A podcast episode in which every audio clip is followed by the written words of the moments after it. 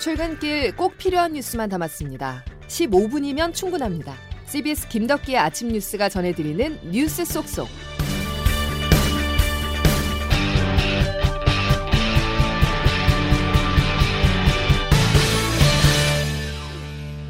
여러분 안녕하십니까? 9월 첫날 김덕기 아침 뉴스입니다. 물잔에 물이 반 정도 차 있는 걸 보고 반이나 있네라고 말하기도 하지만 반밖에 없다라고 말할 수도 있죠. 미국의 사모펀드 론스타가 한국 정부를 상대로 제기한 국제 투자 분쟁 사건의 결과를 놓고 시각이 엇갈립니다.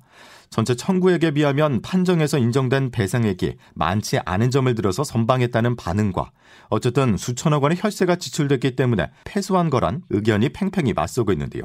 정부는 론스타 청구 금액의 4.6%만 인정됐다는 점을 강조하면서도 불복 방침을 밝혔습니다. 첫 소식 양승진 기자가 보도합니다. 소송 제기 10년 만에 국제투자 분쟁 해결센터 중재판정부가 내린 결론은 우리 정부가 배상금과 이자를 포함해 3천억 원에 가까운 돈을 론스타에 지급해야 한다는 겁니다. 그동안 국제법규와 조약에 따라 차별 없이 대우했다고 주장해온 우리 정부는 결과를 수용하기 어렵다며 불복 절차 신청을 예고했습니다. 한동훈 법무부 장관입니다. 보수 의견이 우리 정부의 의견을 그대로 받아들여서 정부의 책임을 전혀 인정하지 않은 것만 보아도 이번 판정은 절차 내에서 끝까지 다퉈볼 만하다고 생각합니다. 취소 신청 절차는 최소한 1년 이상이 걸릴 전망입니다. 다만 취소 신청의 사유가 절차의 심각한 위반 등으로 엄격히 제한돼 있어서 실익이 없을 거라는 우려도 나옵니다. 판정 취소 신청이 받아들여지지 않을 경우 배상금 지급까지의 기간만 연장돼 이자가 늘어날 수 있습니다. 최종적으로 배상금 세부 내용이 결정되면 정부는 국고를 들여 배상금을 지급해야 할 것으로 보입니다. 예비비나 법무부 관련 예산 등으로 충당하는 방식이 될 전망입니다. 하나금융지주나 관련 공무원 개인에게 구상권을 청구하는 방안도 거론되지만 실현 가능성은 낮아 보입니다. CBS 뉴스 양승진입니다.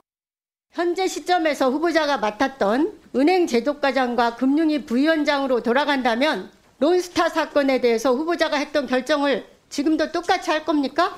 저는 그렇게 할 것 같습니다. 그래요? 예. 저는 당시로 돌아가도 그 시장 상황에 있었으면은 저는 아마 그렇게 결정할 거라고 생각합니다. 책임론이 고결되고 있습니다. 한국 정부가 패소한 부분, 그러니까 외환은행 매각 지연 과정에 한국 금융당국의 책임이 있었다는 판정이 나왔기 때문인데요. 당시 금융감독 정책에 문제가 있었다는 지적으로 론스타의 외환은행 인수 매각을 승인했던 전직 핵심 인사들은 지금은 자리를 옮겨 현 정부 주요 경제팀에 몸을 담고 있습니다. 박철원 기자가 보도합니다. 배상액이 청구액의 극히 일부라지만 약 3천억 원이나 되는 거액의 국민 혈세를 미국 사모펀드에 지급해야 한다는 점은 변하지 않습니다. 따라서 당시 정부 결정 과정에 관여했던 인사들에 대한 책임론이 불거질 가능성이 있습니다. 추경호 기재부 장관은 2003년 론스타가 외환은행을 인수할 당시 재정경제부 은행제도과장을 역임했고 론스타가 외환은행을 매각할 당시는 금융위원회 부위원장이었습니다. 한덕수 총리도 론스타의 국내 법률 대리인인 김앤장의 고문을 지내며 론스타의 편을 들었다는 의혹이 있습니다. 이들은 당시 기준으로 정당한 판단이었으며 위법한 절차는 없었다고 주장하고 있지만 1심, 2심, 3심이 다 일관되게 그런 부분에 문제가 없다고 판시가 됐던 겁니다. 이 말씀 꼭 드리고자 합니다. 네. 이번 판정을 계기로 다시 한번 책임론이 불거질 수 있습니다. CBS 뉴스 박초롱입니다. 론스타 소송에 공을 들였던 정부는 이젠 미국과 협상에 집중하고 있습니다. 인플레이션 감축법에 따른 한국산 전기차 차별 문제 해결을 위해서 미국을 방문한 정부 대표단이 귀국길에 올랐는데요. 양국은 긴밀한 논의를 지속한다는 원칙에는 합의했지만 실효성 있는 조치가 나올지는 의문입니다. 워싱턴에서 권민철 특파원이 보도합니다.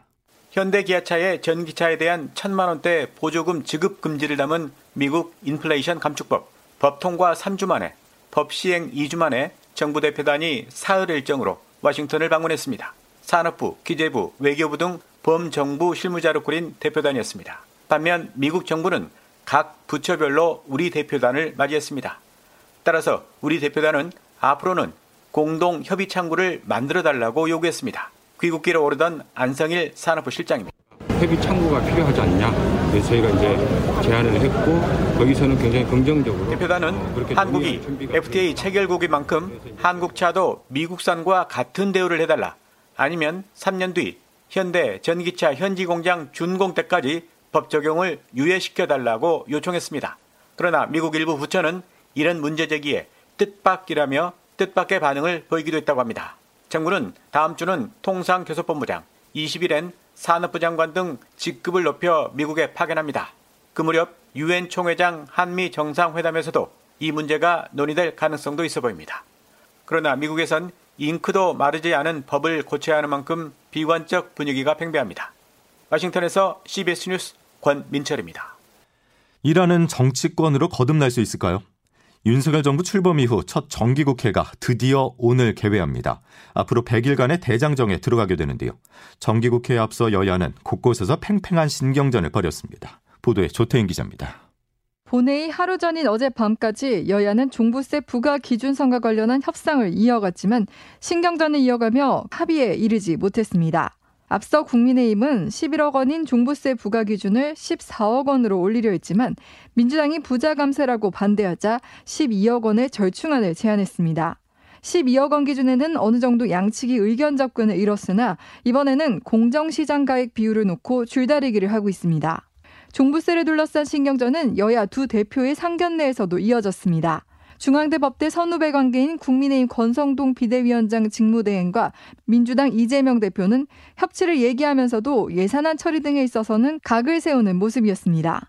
여의도의 여당은 민주당 아닙니까? 여야가 머리를 맞대고 협치를 해야 돼. 서민들용 영구 임대주택 예산을 5조 6천억이나 삭감해버렸다는데 종부세와 관련해서도 이견을 내비치며 1주택자 종부세 완화하겠다고 우리 대표께서 후보 시절에 이렇게 공약을 하셨는데 가급적 협력적 입장을 좀 가지라고 지금 이미 좀 얘기는 하고 있습니다. 지나치게 과도한 그 욕심을 내지 마시고요. 종부세법 개정안 처리가 녹록지 않을 것임을 예고했습니다.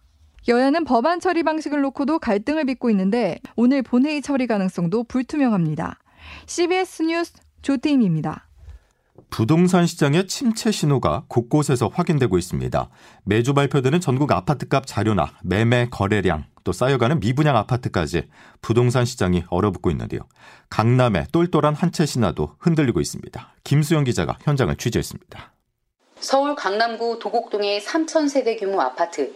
이 단지의 한 50평 아파트는 지난달 초 42억 3천만 원의 매매 계약이 이루어졌습니다. 지난 5월 같은 평형 신고가인 49억 4천만 원보다 7억 원 넘게 낮은 가격에 팔린 건데 가족 간 거래 등 특수 거래가 아닌 중개 거래입니다. 도곡동은 강남 내에서도 주거 선호도가 높은 핵심 입지이고 이 단지는 도곡동 안에서도 가장 인기 있는 단지지만 매수세가 사라지면서 초급매가 아니면 팔리기 어려운 분위기입니다. 인근 공인중개사무소 관계자입니다. 최소한 10에서 어, 20%까지도 이제 아주 급매여야만 그나마 매수자가 조금 움직이는 강북 내 인기 지역인 마포구 아현동에 있는 3,800여 세대의 대단지 아파트에서도 지난해 신고가보다 2억 원 떨어진 매물이 쏟아지고 있습니다. 갈아타기 실수요자들도 없는 상태죠. 어, 자기 집이 팔려야 옮겨올 수 있으니까. 서울 아파트값 하락세가 뚜렷해지는 가운데 8월 마지막 주에는 서울 평균 아파트값이 3년 4개월 만에 꺾였는데 금리 인상 기조와 경기 불확실성이 이어지면서 서울 집값 약세는 계속될 전망입니다. CBS 뉴스 김수영입니다. 이번 추석 연휴는 거리두기가 없습니다. 2년여 만에 인원 제한 없이 온 가족이 모일 수 있게 됐는데요. 달라질 추석 풍경을 장규석 기자가 미리 살펴봤습니다. 무엇보다 반가운 건 인원 제한이 없어졌다는 겁니다. 요양병원 등 고위험 시설만 제외하면 가족 간 모임, 친척 방문을 자유롭게 할 수 있습니다. 이길 보건복지부 이차관입니다. 이번 추석은 코로나 발생 이후 처음으로 사회적 거리두기가 없는 명절이 되겠습니다. 연휴 기간인 오는 9일부터 12일까지 나흘 동안 고속도로 통행료 면제도 재개됩니다. 고속도로 휴게소는 물론 버스나 철도 등 대중교통에서 실내 취식이 허용되고 좌석도 한칸 띄어앉기가 없어집니다. 추석 연휴 해외 여행객들도 번거로움이 줄어듭니다. 모레부터 해외 입국자의 입국 전 코로나19 검사 의무가 중단되기 때문입니다. 즉 음성 확인서를 내지 않아도 됩니다. 다만 입국 후 1일 이내 유전자 증폭 PCR 검사를 받아야 하는 규정은 그대로 유지하기로 했습니다. 아울러 연휴 기간에도 고위험군과 시설 종사자를 위한 코로나 선별 진료소 603곳이 운영되고 고속도로 휴게소 9곳에서는 임시 선별 검사소가 설치돼 누구나 원하면 PCR 검사를 무료로 받을 수 있게 했습니다. 정부는 이번 명절에는 거리두기가 없어지지만 그래도 고향 방문 전에는 가급적 백신을 접종하고 방문 중에는 되도록 짧게 머물러 코로나 확산을 최소화해달라고 당부했습니다. CBS 뉴스 장규석입니다. 추석 대목이 다가왔지만 소비가 좀처럼 살아나지 않고 있습니다. 코로나와 높은 물가로 인해서 소비는 다섯 달 연속 줄어들었는데요. 특히 지난 7월에는 생산과 소비, 투자가 모두 줄어들면서 석 달 만에 이른바 트리플 감소가 나타났습니다. 어운선 통계청 심의관입니다.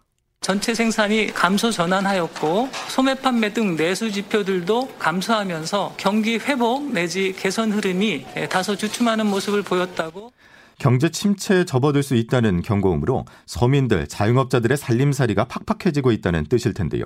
정부는 소비 촉진을 위해서 오늘부터 일주일간 대한민국 동행 세일을 엽니다. 소비를 살리고 중소상공인들의 판로를 확대하는 효과가 기대됩니다. 조혜령 기자입니다. 1200명 생산 어민이 주주로 참여하고 있는 완도 전복 주식회사는 국내 최대 유통사인 롯데와 손잡고 오늘부터 전복 11마리를 2만 원대에 판매합니다. 코로나 장기화로 수요가 줄어든 상황에서 대기업 유통사와 함께하는 행사에 기대가 큽니다. 완도 전복 주식회사 정은아 대리입니다. 대기업이고 접근성이 높 있잖아요, 고객님들은. 긍정적으로 생각을 해볼 수. 선글라스 전문 제조업체인 마이코 디자인도 인천 송도의 아울렛에 일주일 동안 매장을 엽니다. 동행 세일을 한다고 그래갖고 되게 고맙게 생각을 하고. 중소벤처기업부가 주관하는 2022 대한민국 동행 세일이 오늘부터 일주일간 열립니다. 중소업체 6천 개사가 참여하는데 지난해보다 2배가량 규모가 커졌습니다. 중소업체는 판매처를 확대하고 기업은 위축된 소비 심리를 살릴 수 있다는 점에서 상생의 의미가 큽니다. 유통업체 관계자입니다. 이번 행사를 통해 상생 협력을 더욱 공고히 하는 이번 동행 세일에는 처음으로 오프라인 유통 매장을 중심으로 12억 원 규모의 상생 소비 복권이 도입되며 카드형 온누리 상품권을 통해 10% 할인도 가능합니다. CBS 뉴스 조혜령입니다. 김덕기 아침 뉴스 여러분 함께하고 계십니다. 이제 기상청 연결해서 자세한 날씨 알아보겠습니다. 이수경 기상 리포터. 네, 기상청입니다. 예. 강력한 태풍의 경로는 여전히 유동적이긴 하지만 오늘부터 간접 영향권에 든다고요. 네, 그렇습니다. 태풍 힌남노는 아직 우리나라에서 멀리 떨어져 있지만 워낙 영향 반경이 넓은 초강력 태풍입니다. 따라서 태풍의 앞자락에서 만들어진 비구름대의 영향으로 오늘과 내일 제주도에는 매우 많은 양의 비가 내릴 것으로 보이는데요. 제주도는 모레까지 100에서 300mm 이상의 집중호우가 예상돼 피해 없도록 대비를 하시기 바랍니다. 전남 남해안과 경남 해안의 경우도 내일과 모레까지 비가 이어지겠고 최고 100mm 10mm 이상의 비가 오는 곳이 있겠습니다. 한편 제11호 태풍 흰남노는 현재 일본 오키나와 남서쪽 600km 해상에서 느리게 북상할 것으로 보이는데요. 강한 세력을 유지한 채 다음 주 월요일과 화요일 사이 제주도에 가장 근접해질 것으로 보입니다. 이후로 진로가 유동적이긴 하지만 지금의 경로로는 대한 해협 부근을 지날 가능성이 높은 상태인데요. 다음 주 초반에는 남부지방을 중심으로 강한 바람과 집중호우가 예상되는 만큼 태풍에 대한 대한 대비가 필요하겠습니다. 9월의 첫날인 오늘 중부지방을 중심으로는 맑은 하늘이 이어지겠는데요. 남부 내륙은 구름이 많겠습니다. 일교차 큰 날씨 속에 서울 등 일부 지역의 기온이 30도 가까이 오르면서 덥겠는데요. 오늘 서울과 춘천의 낮 기온이 30도, 청주와 대전, 전주와 대구는 28도가 예상됩니다. 날씨였습니다. 10년간 이어진 론스타와 악연은 일단락됐습니다. 비싼 수업료를 내게 됐지만 이번 사태를 통해서 더 많은 걸 배웠다면 그나마 위안이 될 것 같은데요. 블랙머니, 즉 투기 자본 입장에서 우리 자본 시장에 좋은 먹잇감이 아닌 법과 원칙이 작용하는 신뢰 시장이라는 게 알려지기를 바랍니다. 자, 목요일 김덕기 아침 뉴스는 여기까지입니다. 내일 다시 뵙죠. 고맙습니다.